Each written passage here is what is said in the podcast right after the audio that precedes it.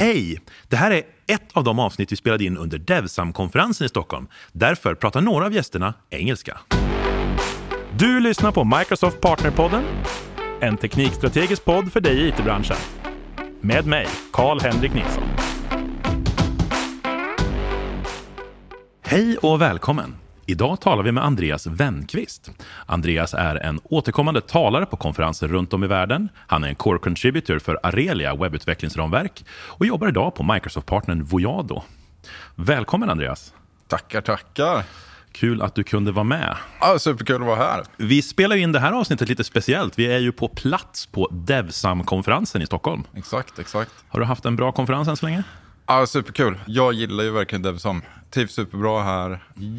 Jättemånga bra talare från hela världen. Jag är lika imponerad varje år att de eh, får hit så mycket bra talare faktiskt. Ja, och jag tycker också att, att folk faktiskt levererar så här år efter år. Att det Ja. blir. Jag hörde Nils van der Poel i morse. Ja, det är Så jävla bra. Ja, coolt. Ja, jävla dragning. Eh, så det var riktigt nice. Men du, vad är du här och pratar om? Jag snackar om Aurelia 2, Hyperproductivity for the Web. Döpte jag mitt talk till. Du har ju försökt sålt in Aurelia till mig förut. Jajamän. Eh, Jag har ju tittat lite grann på det. Det är, det är ganska nice ändå så här. eh, Jag kan ibland uppleva att det finns så jäkla många webbutvecklingsramverk. Det är lite svårt så här att välja.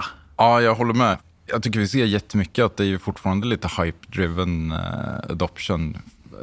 Här i Sverige är inte riktigt lika farligt, men kollar man i USA så är det ju bara React som gäller.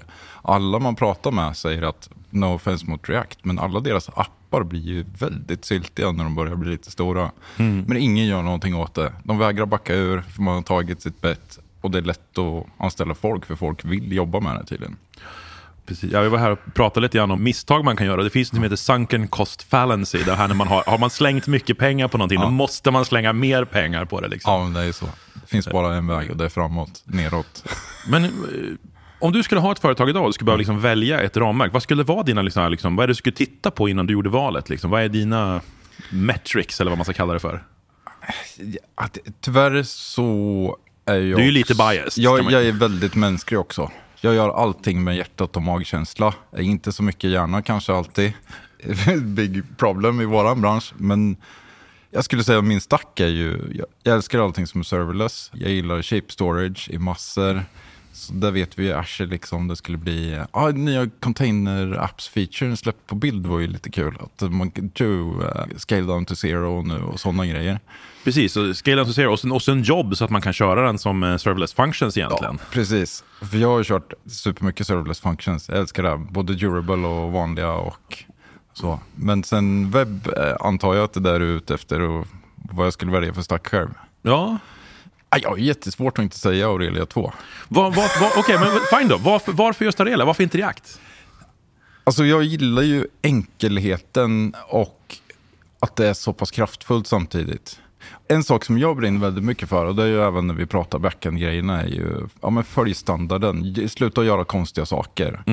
Aurelia är ju extremt så, standards, standards, standards. Eh, vi har hållit oss till det. Först i början så led vi av det för att eh, när React kom, den- hade ju liksom här, en VDOM bredvid som de, de gjorde alla ändringar i, slussade in det i domen och det var ju supersnabbt för att alla browsers var jättelångsamma. Och vi led av det. Core Team snackade om liksom, är det en, bra grej? Ja, men det är, inte, det är liksom inte standard. Vi, vi skjuter saker indirekt i browsern istället. Och sen så kommer The Big Browser Wars. Och så ser man prestandan på Aurelia bara sticker iväg uppåt. Eftersom vi har bettat på the core fundamentals, standards, så allt eftersom browsers och webben blir bättre så blir ju ramverket det också. Så Aurelia har ju inte ändrats egentligen version 1 sedan 2016 när det gick över från beta till release. På hela tiden och bara blivit bättre hela tiden. Prestandamässigt så ligger vi ju i topp. Det finns ju självklart vissa test som sticker ut för olika ramverk. React har bara blivit sämre hela tiden, prestandamässigt egentligen. För de har ju inte gainat någonting på att de gör dubbelt arbete. Liksom. Nej, precis. Ja, det är en lösning för ett problem som fanns förut, men som inte riktigt finns längre. Så att säga. Jag bygger ju mest bara demos. Jag, jag får ju inte bygga eh, hela stora produktionsapplikationer för det mesta. Och där har jag Aurelia verkligen varit trevligt, för det är ganska lätt att använda de här bindingsen. Och det är liksom, man- bygger, okej, jag ska göra tre sidor, jag ska ha lite backend och en databas liksom, för att visa att Cosmos DB funkar. Liksom. Då har det varit riktigt nice tycker jag. Men jag antar att det skalar också, att man kan bygga stora grejer i det.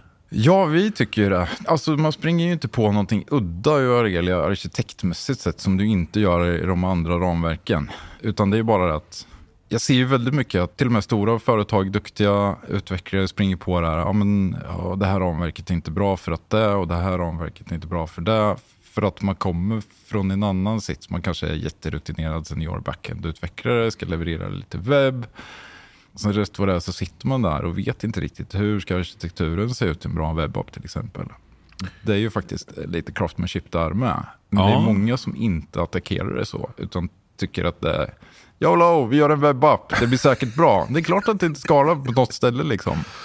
Det där var ju lite intressant. Då. Vad är en bra front-end-arkitektur? Det pratar vi otroligt sällan om egentligen. Liksom.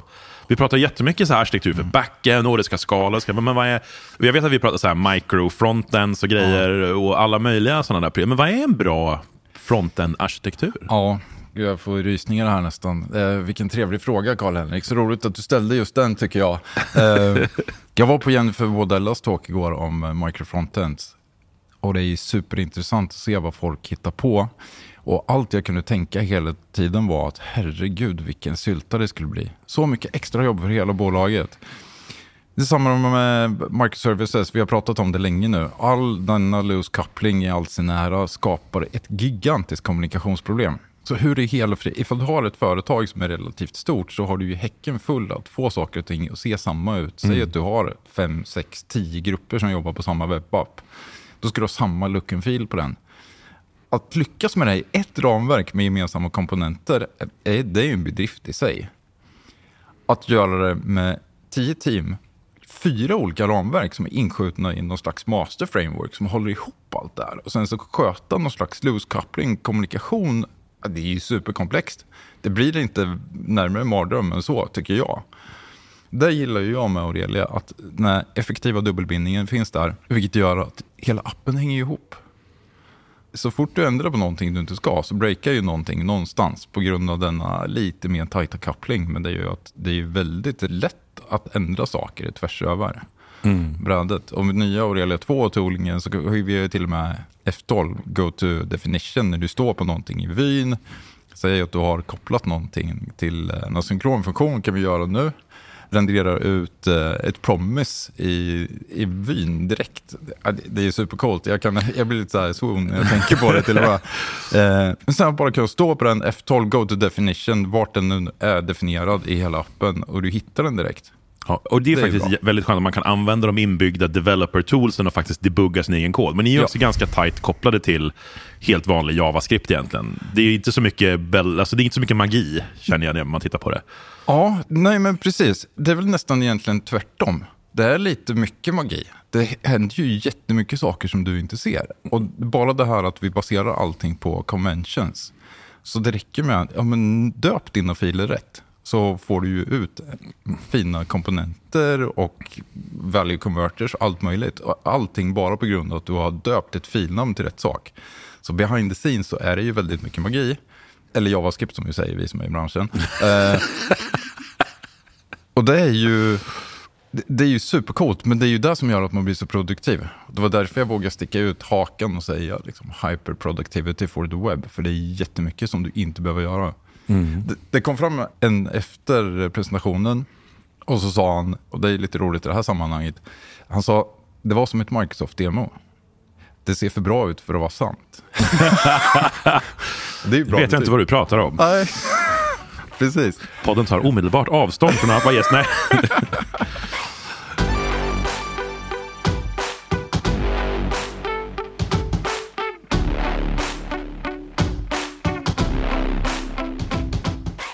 Ja, men jag håller med dig, det, ser, det är ganska nice, jag gillar det. Mm. Alltså, jag har sett jättemycket snygga React-demos också och, mm. och, naturligtvis så finns det fördelar med alla de här olika produkterna och grejerna oh. som finns. Men äh, jag, jag gillar det, det, det gör mycket coolt. Mm. Men jag tänker så här, jag har börjat titta lite grann så här HTTP3 och de här nyheterna. Så här, vad ser du liksom i framtiden för eh, webbutveckling? För jag tycker det har stått Alltså JavaScript har ju hänt lite grann, det kommer lite mm. TypeScript, men står det inte ganska still? Microframeworks var väl liksom en ny grej sådär, men det är inte ja. riktigt, det har blivit ganska nerskjutet känns det som. folk kan ju inte se ditt ansiktsuttryck när du pratar om, om heter microfrontends här, men det är, det är ganska tydligt att ja. du kanske inte är ett jättefan. Jag ska inte säga det. Jag har ett annat talk som bara eh, handlar om hur man är effektiv och har en bra vardag som webbutvecklare egentligen. Och, och någonting jag trycker på mycket är ju, du ska välja det som du känner dig bekväm i. Och då pratar vi allting från en vettig mus där du jobbar, till ramverk, till tooling, till färg i idén. You can do it. Do it your own. Äg din situation. Då kommer du bli hyfsat produktiv vad du än gör. Liksom. Så det låter väl kanske att jag är lite för biased. Jag älskar alla JavaScript-ramverk. Hade inte alla blossat upp så hade vi inte kommit så långt i utvecklingen som vi har gjort. Alla ramverken har ju bidragit till någonting som är positivt, för alla mm. sticker ut lite åt sitt håll. Men tror du, precis som Browser Wars, att det kan vara lite positivt att vi har många sådana här ramverk nu som slåss lite grann om tronen? Oh ja, hela tiden. Annars hade vi inte kommit lika långt i vare sig Developer Ergonomics, eh, prestanda eller någonting annat. Då hade vi suttit kvar med Knockout och jQuery just nu. Så enkelt är det. Och, eh, jag tycker det är superduper positivt. Men för att backtracka lite, svar på förra frågan, så känner jag att ja, det har lugnat ner sig lite nu. För det var ju ett tag så kom det ett nytt ramverk varannan vecka. Nu är det lite lugnare, men det är fortfarande väldigt mycket innovation inom området. Det skrivs ju extremt mycket JavaScript varje år, det vet vi ju.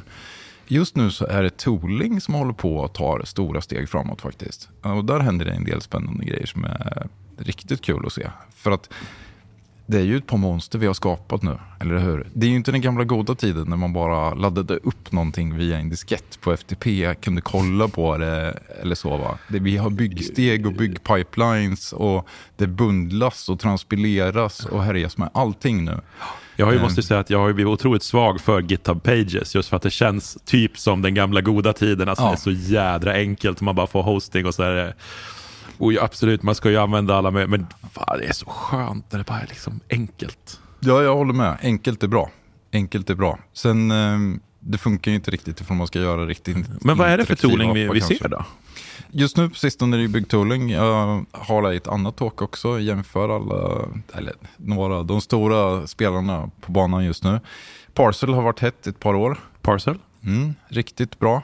Paket betyder det på engelska. Bundlar alltihop åt dig inbyggd cache. Väldigt, väldigt smidigt när jag håller ihop. Bygger ju appen på noll och ingen tid alls när allting är cachat. För den behöver ju inte göra någonting. Det är mig emellan, det är magi. Uh, vit kommer nu från Evenue. Mm -hmm. Snubben som gjorde View. View, också ett franskt ord. Uttalas inte franskt. Vit också ett franskt ord, uttalas franskt. eh, inte helt säker på att man kan lita på den snubben. Men, eh, jag gillar ju Vue, alltså. Vue.js tycker jag är nice. Vue.js jättebra. Jag skulle säga att av alla ramverken så känns det som att Aurelia och Vue är de som är kanske närmast varandra. Ja, men de känns också ganska så avskalade på något sätt. Eller inte avskalade, men det känns som att det är ganska... Det är clean. Jag är ju ingen webbutvecklare. Jag är ju en gammal C++-gubbe liksom. Mm. Och jag tycker att det är lätt att komma igång med dem. Och det är fan ja. nice alltså, för mig som inte liksom är hemma där i den branschen. Ja. Nej, jag är ju egentligen, jag ser mig själv eh, som eh, backend slash eh, cloud-utvecklare. Det är ju där jag hör hemma. Webb, det är ju bara ett hobbynöje. Mm. Det är ingen, annan, ingen av oss andra som ser dig som något annat än en grym frontend-utvecklare. Ja, det är lite roligt. Jag har, in, jag har precis börjat utveckla fronten på jobbet. Jag har inte suttit med det på fyra och ett halvt år tror jag. Okay. Det började med, för länge sedan så eh, var det en eh, chef som sa, ja men grattis du är ansvarig för frontend-appen nu, vi skulle bygga en ny applikation. Och jag sa, va?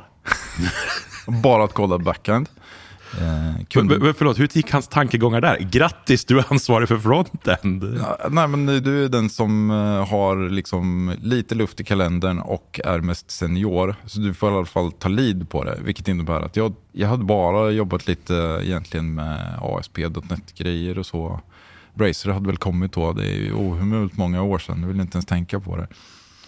Och slängdes ner i detta JavaScript-träsk då. Och det var ju verkligen sink or swim. Och ett tag så sjönk jag verkligen. Jag avskydde varenda dag av ett annars väldigt roligt jobb. För jag kände mig väldigt otillräcklig. Jag kunde ingenting.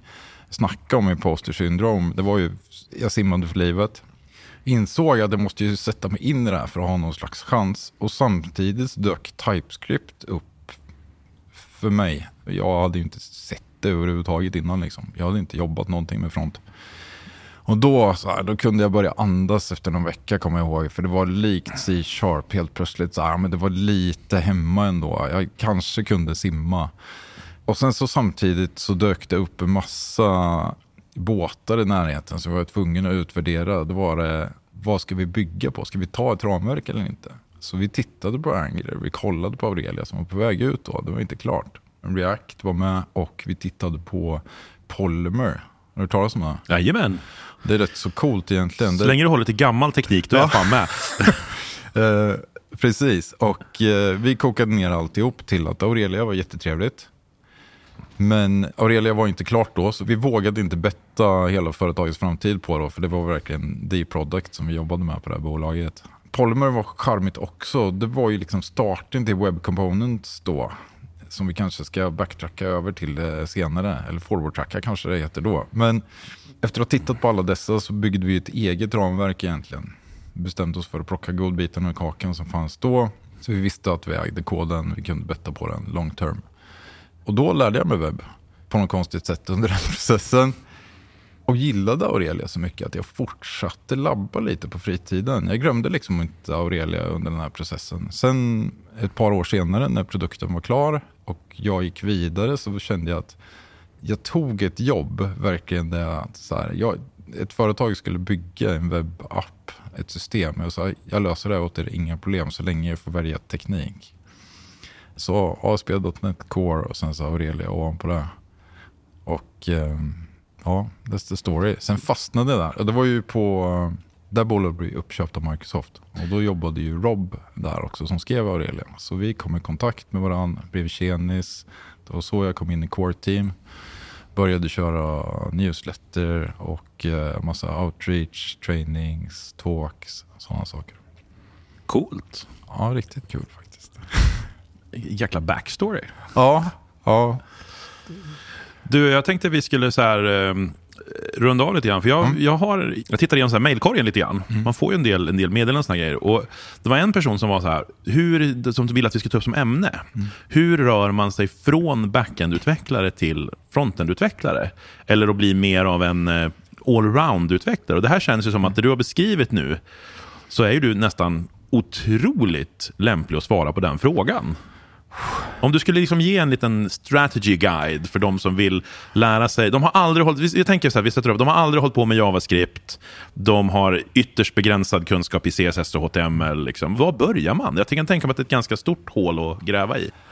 Ja, det är ju det som är lite läskigt. Det är gigantiskt. Du kan ju angripa, liksom, hur äter du upp en elefant? Ja, små bitar förhoppningsvis. Det beror lite på. Vi som rör oss i Microsoft-sfären, jag skulle säga att jag har inte jobbat mycket med Blazor nu, men det verkar ju som, det är ju det som Microsoft bettar på, det uppskalande alternativet. Så det skulle man säkert kunna börja med ifall företaget vill köra det.